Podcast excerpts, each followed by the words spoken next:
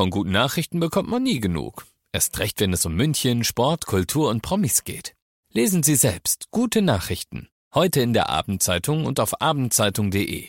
Abendzeitung. Die ist gut.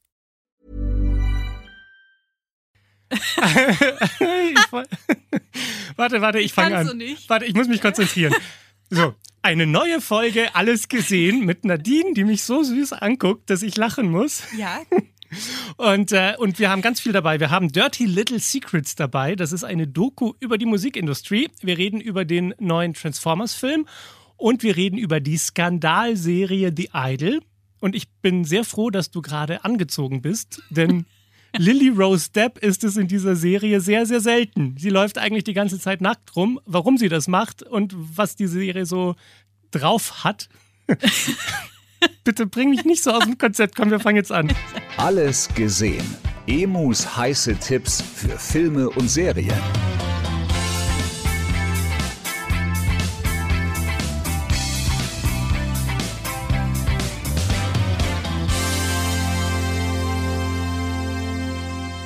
Okay, durchatmen. Ja. Ganz professionell einen Podcast jetzt machen, bitte. Soll ich die Schattenwand hochziehen? Damit, ich Damit nicht wir uns nicht sehen. Dann ist es wie bei Herzblatt ein bisschen. Ja, So. auch schön, ja. Wir sind also schon beim Thema Sex. Es geht um die Serie The Idol. Und das ist ja diese Skandalserie, die in Cannes Premiere hatte. Und was haben sich die Kritiker das Maul darüber zerrissen, weil es eine so perverse, obszöne Serie sein soll. Und die Hauptrolle spielt The Weeknd. Bitte was? Der Musiker The Weeknd? Ja, genau der.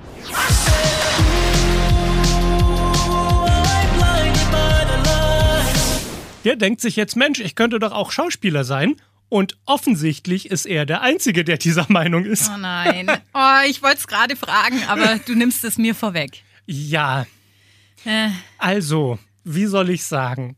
Er gibt sich ja sehr Mühe, aber er spielt halt auch eine wahnsinnig schwierige Rolle, für die man wirklich ein sehr, sehr guter Schauspieler sein muss, um sie zu spielen.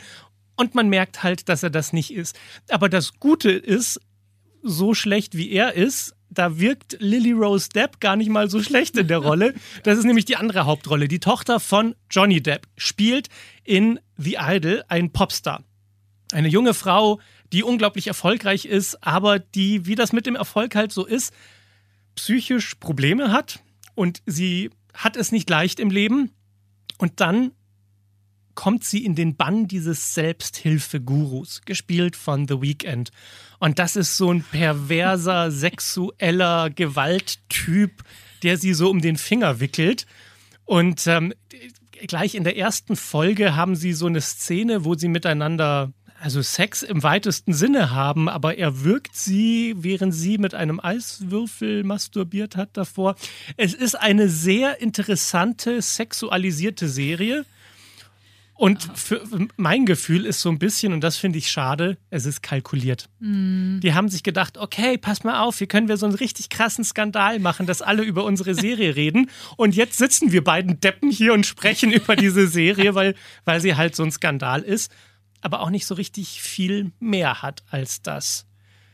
Hast du das Gefühl, dass du diese Serie gucken willst, einfach nur um zu sehen, wie Lily Rose Depp die ganze Zeit nackt durch die Gegend läuft? Also normalerweise ploppen bei mir immer Fragen auf, wenn du Filme vorstellst oder Serien. Und Ja. die Frage, die jetzt nach deiner Beschreibung bei mir aufploppt im Kopf, ist, Ja. will ich das sehen? Ja, das ist eine sehr gute Frage. Wahrscheinlich willst du das nicht sehen.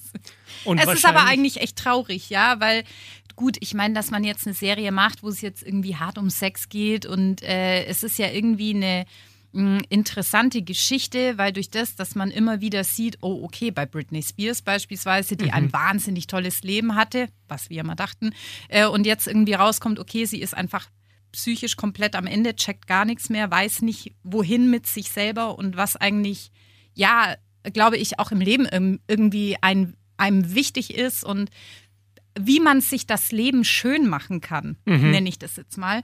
Ähm, aber nach der Beschreibung ist es jetzt so ein bisschen, warum hole ich mir The Weeknd, der einfach ein absolut, der ist ein Guru in der, in der Musikszene, ja? ja, aber er ist ja offenbar kein Guru in der, in der Filmindustrie. Warum muss ich da jemanden da dann so gefühlt hinprügeln, weil er irgendwie Bock drauf hat?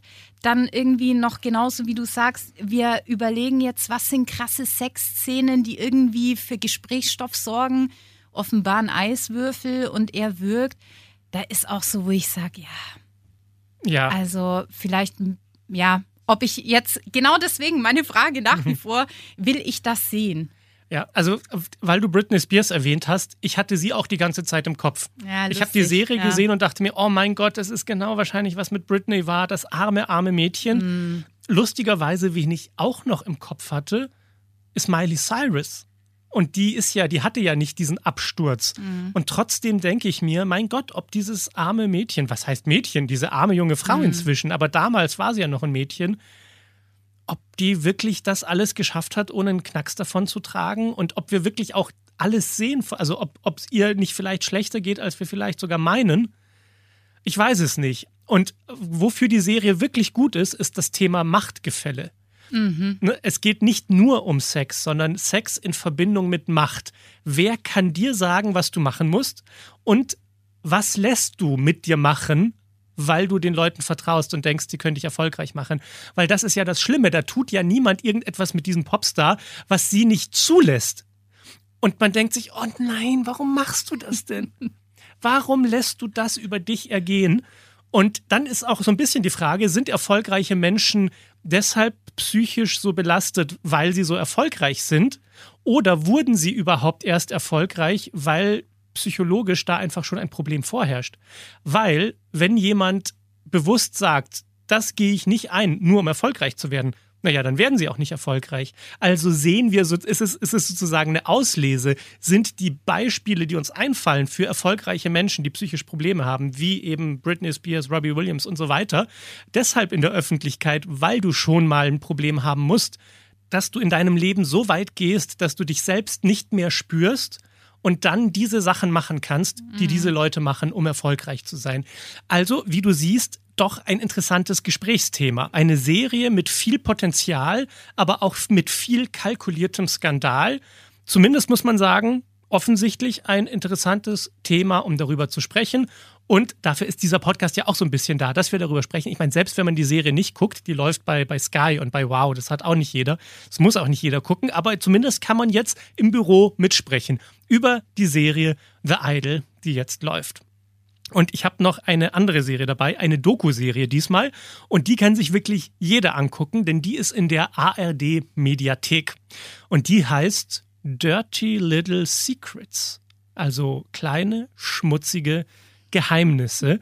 Und die Geheimnisse, um die es geht, sind die Geheimnisse der Musikindustrie. Genau genommen um die Geheimnisse von Spotify. Jetzt ist es ja so, dass man sich denkt, Mensch, wenn ich jemanden bei Spotify mir anhöre, dann kriegt er halt, ne, ich, ich bezahle monatlich Geld an Spotify, um Musik zu hören, und dann kriegt der Künstler, den ich gerne höre, halt das Geld dafür und davon können sie leben. Sollte man meinen. Ist aber nicht so. Und das erklärt diese Doku auf wirklich sehr interessante, aber auch erschütternde Art und Weise. Sowohl ich als auch viele meiner KollegInnen haben oft das Gefühl, wenn man irgendwie Top Ten Songs hat oder vielleicht auch sogar goldene Platten irgendwie zu Hause hat. Wir haben das jetzt alles, aber auf dem Konto sieht es irgendwie gar nicht danach aus. Das ist die Sängerin von Jennifer Rostock. Und man sollte meinen, dass Jennifer Rostock jetzt schon eine Band ist, wo man sagt, also die können jetzt schon leben davon. Nee, können sie nicht. Und das finde ich echt krass. Und in dieser Doku hat sie sich eben mit anderen Künstlern zusammengesetzt, unter anderem Peter Maffay ist auch dabei. Und sie reden über das System Spotify und wie es sein kann, dass Spotify Millionen einnimmt und die Künstler nichts davon abbekommen. Und dass sie darüber reden, ist ehrlich gesagt ein ziemlich großes Risiko für ihre eigene Karriere. Ich habe auch das Gefühl, dass die neun Personen, die heute am Tisch sitzen, auch stark genug sind, beziehungsweise das abkönnen, wenn da mal dann im Anschluss Gegenwind kommt. In dieser Serie werden also mehrere Künstler interviewt, von denen man denkt, ja Mensch, das sind, ne, das sind jetzt keine riesengroßen Superstars, es ist nicht Taylor Swift und nicht Harry Styles, aber die können doch leben davon. Ein Beispiel ist die Band OK Kid. So, ne? Die sind keine Superstars, aber die haben Millionen von Streams und man fragt sich, wie kann das sein, dass sie nicht davon leben können? Okay Kid kommt im Jahr auf 15 bis 20 Millionen Streams. Spotify schüttet dafür rund 60.000 Euro aus. Aber das Geld landet eben nur zum Teil bei der Band. In der Idealvorstellung wäre es natürlich äh, so, dass man davon leben kann, wenn man solche Streaming-Zahlen hat. Ja, können sie aber nicht. Weil von den 60.000 geht dann noch was ab an das Label und so weiter. Und dann sind sie auch nicht nur einer in der Band, sondern mehrere. Und am Ende ist es so, zum Beispiel der Musiker Rocco Schamoni, der ja auch wirklich in, in Millionen, ne, das sind alles Künstler, die Millionen von Streams haben. Und der sagt, ja, er kriegt im Monat so ungefähr 200 Euro für seine Musik. 200 Euro. Scheiße, muss er die noch versteuern? Ja. Scheiße. Richtig. Okay. Und da denke ich mir, okay, also ich hätte mir immer vorgestellt, dass das vielleicht nicht ein super Deal ist und anstatt, dass die im Monat eine Million bekommen, kriegen sie halt 200.000 oder so. Aber das tun tatsächlich nur die super, super, super erfolgreichen Drake, The Weeknd, Taylor Swift, Harry Styles. Die verdienen tatsächlich richtig viel Geld. Aber die Doku zeigt, dass alle anderen einfach dann nur noch die Krümel abbekommen. Und das liegt auch daran, dass sich, und das müssen wir mal ehrlich zugeben, unser Musikverhalten geändert hat. Wie, was sind so die Bands, die du in deinen Teenie-Jahren gehört hast? Oh, da bin ich jetzt natürlich ganz vorne mit dabei. Britney Spears, Backstreet Boys, ähm, NSYNC, diese ganze, diese 90er und 2000er Ära. Ja. Ja, Da hattest du dir dann die CDs gekauft Genau. wahrscheinlich und angehört, ne? immer schön in Drogeriemarkt. Da war der Freitag dann so ein ganz krasser Moment. Man hat sich sein Taschengeld zusammengekrümelt und dachte sich so, oh geil, jetzt gehe ich da rein, dann hole ich mir die, das Album, hatte es wirklich in der Hand und klar, dann lief das von morgens bis abends in einer Lautstärke äh, durch das Familienhaus, klar. Und jetzt die interessante Frage: Welche Künstler hörst du jetzt von morgens bis abends? Das ist eine gute Frage. Ja. Also ich muss ehrlich sagen, durch äh, meinen Job hier beim Radio bekomme ich natürlich neun Stunden am Tag immer ordentlich alle Songs um die Ohren geballert. Deswegen bin ich auch mal dankbar für ein bisschen Ruhe am Abend. Aber ich habe tatsächlich auf meiner Liste meine Künstler und mehr höre ich jetzt persönlich aber nicht. Also ich bin niemand, der bei Spotify eben reingeht, sich die Playlisten durchscrollt und sich denkt, ach ja, zum Putzen haue ich mir jetzt die Schrubben-Edits Best raus. Und also das mache ich nicht. Ich bin eher ein loyaler Hörer äh, und äh, ziehe mir das aktuelle Album von Taylor Swift, weil ja auch medial immer eine Riesennummer, damit man mi- mitreden kann. So. Und ansonsten auch gerne mal ein Best-of von den Backstreet Boys, ja, Ja. auf die guten alten Zeiten. Aber da siehst du mal wieder, unsere Hörgewohnheiten haben sich da tatsächlich verändert. Also ich kann mich auch noch erinnern, mein Gott, was habe ich gerne Alben gehört als Teenager. Wenn irgendwie ein neues Radiohead-Album rauskam, dann war das für mich großartig und ich habe das durchgehört. Wann habe ich das letzte Mal ein Radiohead-Album gehört? Also ich merke auch, dass einfach die, die Summe der Künstler für mich kleiner geworden ist. Ich höre gerne noch einen Harry Styles und das ist es dann auch. Hab hier im Radio die Songs, die ich höre, die großen Hits. Und das, das war's dann im Großen und Ganzen. Und dann, und das ist jetzt das interessante Phänomen, über das diese Serie auch spricht, dieses Playlisten-Phänomen. Es ist uns ein bisschen egal geworden, wen wir uns anhören, weil wir so Blubber-Blubber-Playlisten für nebenbei haben. Also Lo-Fi-Playlisten, wenn man gerade beim Essen ist oder wenn man lernt mit irgendwelchen Klavierstücken, Instrumental, Piano, Konzentrationsplaylisten. Und es ist ja so, du zahlst deine Summe X, 10 Euro im Monat für Spotify und das ist der ganze Kuchen. Mehr gibt's nicht. Und dann gehen halt ein paar Streams an die Backstreet Boys, aber 90% ist irgendeine Playlist, die du nebenbei im Hintergrund hattest oder irgendein äh, Regengeräusch zum Einschlafen, den du, die du eine Stunde gehört hast und die, und die Backstreet Boys fünf Minuten. Und dann ist es halt so, dass Backstreet Boys leider nur 5% von deinem Geld abbekommen. Und darüber habe ich nicht nachgedacht, wie sich, da, wie sich die Musikindustrie verändert hat. Und deshalb gibt es momentan so viele Geistermusiker. Davon handelt die zweite Folge dieser Serie. Geistermusiker sind Menschen, die machen Musik, die sind nicht berühmt, die geben keine Konzerte, die sitzen den ganzen Tag zu Hause, machen irgend so Klimpermusik, irgendwas Lo-Fi-mäßiges oder, oder Klaviermusik zum Einschlafen. Und laden ein, zwei, drei Songs am Tag hoch, landen damit auf diesen Playlisten und krie die kriegen dann tatsächlich Geld. Aber wenn ein Künstler sich hinsetzt und sagt, ich mache einmal im Jahr ein Album mit zehn fantastischen Songs, dann muss man sagen, wissen wir das als breite Gesellschaft nicht mehr so wertzuschätzen.